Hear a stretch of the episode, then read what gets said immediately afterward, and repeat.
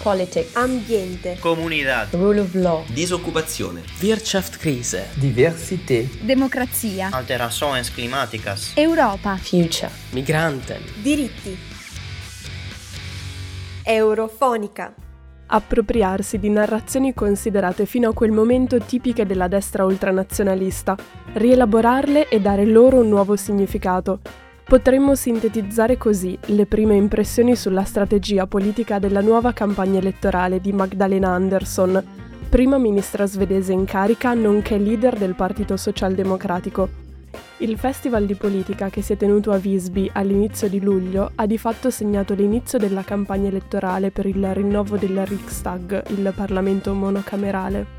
Quest'anno tutti gli otto leader dei partiti in corsa hanno tenuto un discorso di lancio della propria candidatura da quel palco e la data delle elezioni non è troppo lontana perché è stata fissata per il prossimo 11 settembre. Nonostante sia ancora comunque abbastanza presto per fare pronostici, gli occhi degli osservatori internazionali sono puntati su Anderson, prima leader donna a guidare il paese dal novembre 2021 e appunto ora in lizza per le rielezioni. Durante il suo discorso a Visby, Anderson non ha esitato a invocare alcune delle caratteristiche e dei valori percepiti come più orgogliosamente svedesi, ha scritto di lei la giornalista Emma Lovgren, tutto dai campi di margherite alla fiducia, alla solidarietà, al duro lavoro. E se da una parte il partito di centrosinistra prova a fare, per così dire, un'invasione di campo, come dicevamo prima, fa comunque un po' strano scorrere i canali social ufficiali della premier svedese, così come il sito del governo. Noi del sud dell'Europa siamo abituati a campagne elettorali urlate, a contenuti social pubblicati a valanga in campagna elettorale, lo staff di Anderson invece pubblica un tweet ogni 3 o 4 giorni e non solo in questo periodo di alta stagione in cui gli svedesi sono soliti andare in vacanza per due o tre settimane continuative.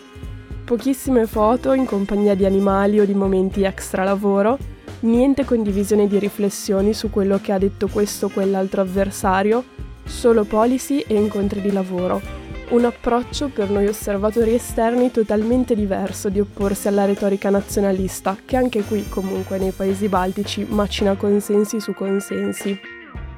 Eletta in Parlamento nel 2014 e subito diventata ministro delle finanze nel gabinetto del primo ministro Lofen, la carriera di Anderson, che è una convinta europeista, si è tutta svolta all'interno delle istituzioni, prima come consigliera politica nell'ufficio dell'allora primo ministro Persson nel 1996 e poi come ministra dei mercati finanziari.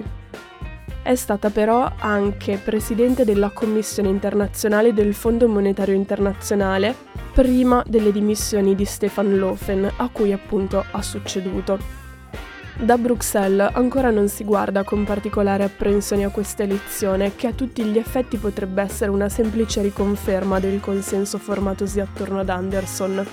Eppure il nuovo governo svedese si troverà sul tavolo una serie di dossier piuttosto scottanti, a partire da quell'ingresso nella Nato che è stato ufficializzato a Madrid lo scorso 28 giugno, che ora è in fase di ratifica da parte di tutti gli Stati membri dell'Alleanza transatlantica.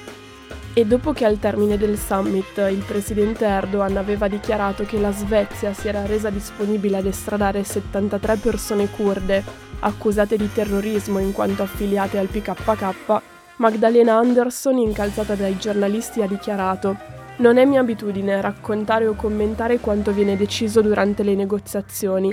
La Svezia continuerà a rispettare le leggi nazionali e internazionali, nessun cittadino svedese verrà estradato. Questa decisione verrà presa caso per caso dalle corti e dalle autorità competenti. Ma il presidente turco è ritornato sulla questione lo scorso 18 luglio al termine di un vertice con Russia e Iran. Voglio ribadire ancora una volta che congeleremo il processo di inclusione di questi paesi se loro non adotteranno le misure necessarie per soddisfare le nostre condizioni, ha infatti affermato Erdogan in conferenza stampa. Sullo sfondo di questa campagna elettorale si stagliano anche gli effetti legati all'invasione dell'Ucraina da parte della Russia, non tanto in termini di approvvigionamento di gas o petrolio, quanto piuttosto di aumento del costo del cibo e dell'energia elettrica e dell'inflazione. C'è anche un altro tema da considerare. Da gennaio a giugno 2023, infatti, la Svezia assumerà anche la presidenza del Consiglio dell'Unione Europea, l'organo che riunisce tutti i presidenti e i capi di governo degli Stati membri. In proposito, l'attuale ministro per gli affari europei, Hans Dahlgren, ha dichiarato la Svezia dovrà essere un presidente professionale ed efficace, che agisce nell'interesse comune dell'Unione Europea.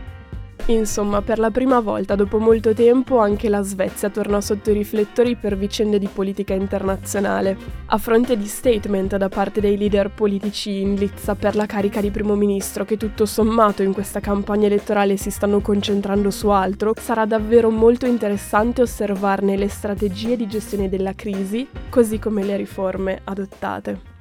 Gloria Beltrami, da Stoccolma per Eurofonica.